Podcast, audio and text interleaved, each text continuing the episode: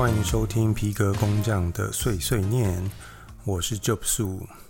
那今天因为现在时间已经十一点，晚上的十一点九分了，然后呃，我自己也有点累，因为刚刚一直在呃做，就是最近刚拿到的一个委托，所以我今天不会录得很长，但是还是会提供一点价值。我想延续一下，那上一集讲到的议题，因为在串串上面，嗯，很高兴有一位我的听众，他叫做，嗯，他叫做什么来去？我翻一下，他叫 Jessie Fujisaki，Fujisaki 桑，就是他给我很正面的一些评价。那他说：“我因为我上一集有聊到说，嗯、呃，你做工艺品是要粗制滥造好呢，还是精雕细琢好？那我自己给出的答案是，在这个时代，呃，你应该要，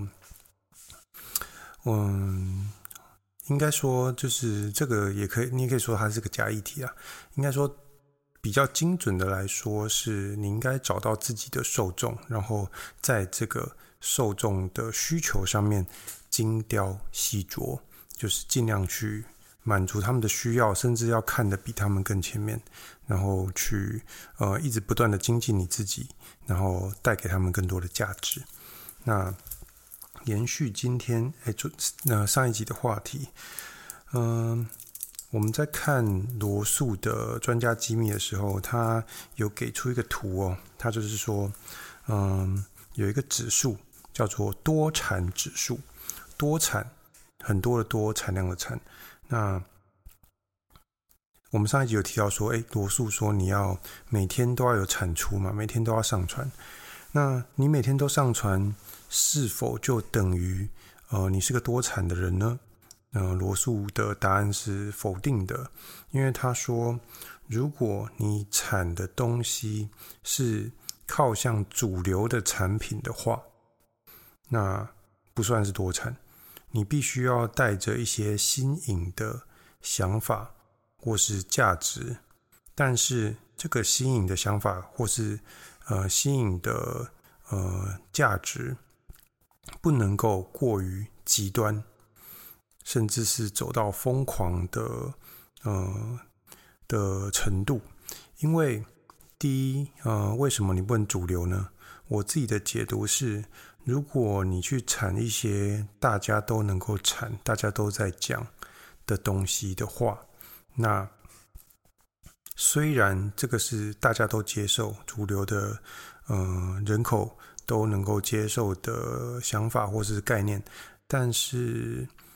会因为这个东西人人都可以讲，所以，呃，我们说有一句成语叫“僧多粥少”嘛。那你你原本呃，如果你是一个第一个讲的人，哦，也许你可以因为先行者的优势，然后赚到一些呃，不管是钱也好，哦，声量也好，流量也好。但是如果每个人都因为它太好复制了，每个人都跳进来讲，你就可以想象说，呃，现在有那个 ChatGPT 嘛，然后呃，你用手机啊的一些 App，就是比方说，比方说剪映或者是 CapCut，就是都可以很快的帮你像内容农场一样产出很多的片，像我们在 YouTube 上面可以看到很多动漫解说，他们应该都是这样子来的。那在这样子呃，大家都跳进来做的情况下，呃，这个同一个利基市场，它就会被洗成一个红海。那每个人可以分到的肉就会变少了，甚至你可能只能喝肉汤，所以你的利益就被呃稀释掉了。所以罗素他叫我们应该要去找哦，抱歉，我们应该尊称罗素为罗素老大。对，那这个 Ivan 也在他的串上面说，就是我们大家一起来响应，来叫罗素老大，这样。那罗素真的是，真的值得大家叫他一声老大。好啊，这个题外话。那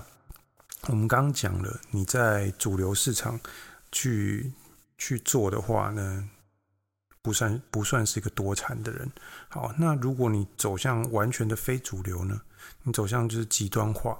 那呃，能够理解你的人，能够接受你价值的人很少。这样子你算不算就是呃，因为你我刚刚说主流嘛，我们不要走主流，那我们走极端可不可以？罗素说这样是不行的，因为呃，你在。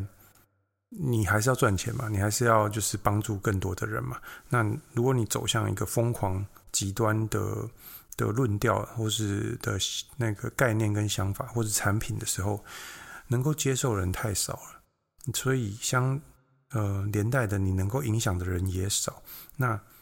你也算不上一个多产的人。所以我在解读他这个多产的图的时候，哦、我用文字，我用口语描述一下哈。多产，罗素就是把这个多产呢画成一个呃横的象限，然后最正中间是主流，那左右的极端就是最边边是疯狂，然后在主流跟疯狂的中间呢叫做多产。那罗素在这个多产上面呢画了一个钱的符号，就是美金的这个符号，代表说你必须要在主流跟疯狂。之间找到一个你的甜蜜点，那在这个甜蜜点上，你是有提出一些呃有别于主流、更新颖的概念、想法或是产品来带给你的受众，那这样子你才能够真正的成为一个多产的人，你也才能够真正的赚到钱。因为我们刚刚说了，主流跟疯狂这两个点。你都很难赚到钱。如果你要在主流赚钱，那你可能要搞资本化、规模化，然后量产，然后跟人家去拼，呃，就是那个成本缩减啊，然后拼量啊、拼规模。那其实那个毛利率都会变低，那你会做得很辛苦。就很多呃，人家说什么大老板，但是其实他呃做的苦哈哈的，他都是靠量在撑的。好，那那个。这位串友 Fujisaki 他就给我很多的正面的 feedback，因为他说，嗯，东西就是要做的啊，大家自己去看好了，大家自己看他留言。那我也很开心说，呃，有人可以给我正面的回应啊。然后另外要提到的一件事情就是说，呃，我的这个这个频道啊，就是我之前。看后台的时候，呃，一直没有留言，这样是有人在听，但是没有人留言。但是我今天看的时候，有留言了，然后他是留在我的 First Story 里的后台里面。那为了向他致敬，我必须要，或是感谢他，我必须要把它念出来。嗯、有一位叫 Leo Kid，他说，呃，做了之后就有答案，感谢这句。QWQ 斜线哦，这个 QWQ 好像是一个哭哭的表情，蛮可爱的。好，那做了之后就有答案，可能是我好像前两集讲的吧。其实那句话是我从一个健体选手的呃 IG 限动，那个健体选手叫叫，应该台湾就是有稍微碰健身，甚至没有健身的人，应该都知道他，就是一个。长得很帅，然后练得很超好的健体选手叫大 H。那希望他，嗯、因为他应该不可能来听我的节目，但是还是希望他这一次去国外比赛顺利。因为我相信台湾人就是去那个只要有选手去国外比赛，大家一定都是嗯、呃、非常的挺的啦。好，那这个 Leo Kid 他说做了之后就有答案，这句。是我从大 H 那边看来的哦。那呃，原文其实是想都是问题，然后做都是答案。对，这句话真的很棒，就是也呃支撑我很多时候遇到一些困难的时候，或是卡住的时候，嗯，我就会选择去做，然后呃不要想那么多。这样，如果你是想很多的人，这句话希望可以帮助到你。好，那今天。嗯、的结论还是延续，然后多了一个新的点，就是什么叫多产？多产呢，不是说你呃去读一些，就是我看有一些人他也是很所谓的产量很高哦，每天可能都有 po 文什么的，但是他读的书或是他提出的概念，并没有太跟市场上就是其他人提供的东西差太多，那就会造成一个问题。那为什么就是前面已经有人做这么好了，那他也就是受众他也吸收的差不多了，那为什么那些受众必须要来听你的东西呢？所以你必须要提出一些新颖、有别于主流的东西出来，然后，但是这个东西又不能够太过于疯狂、太过于极端，让大家无法接受。好，那就回到我们做皮件这件事情，就是你学会做皮件了。那如果你想要把在这条路上走得够远，比方说你想要，我们就先说嘛，养活自己好了。那你要做很大量，但是没有人认识你，没有办法让人家知道你是谁的，没然后没有特色的一个作品的一堆作品好了，那还是你要好好的做出一些呃，能够代表你这个人，能够传递你的嗯、情绪，然后概念、思想，甚至我们讲玄一点，你的灵魂好了，你的匠人的灵魂、工匠的灵魂的作品，然后。让人家一拿到这个东西，他是会记住你的。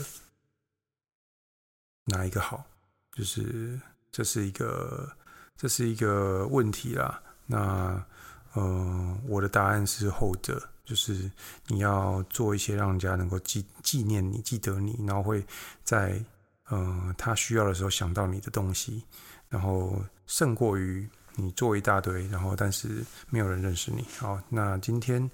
也许你会觉得有点水了，但是我不觉得，因为我觉得罗素那本《专家机密》呃，这个图就是很棒，多产。什么叫多产？就是大家可以好好去想一想。好，以上是今天我们的 Podcast，下一集再见，大家拜拜。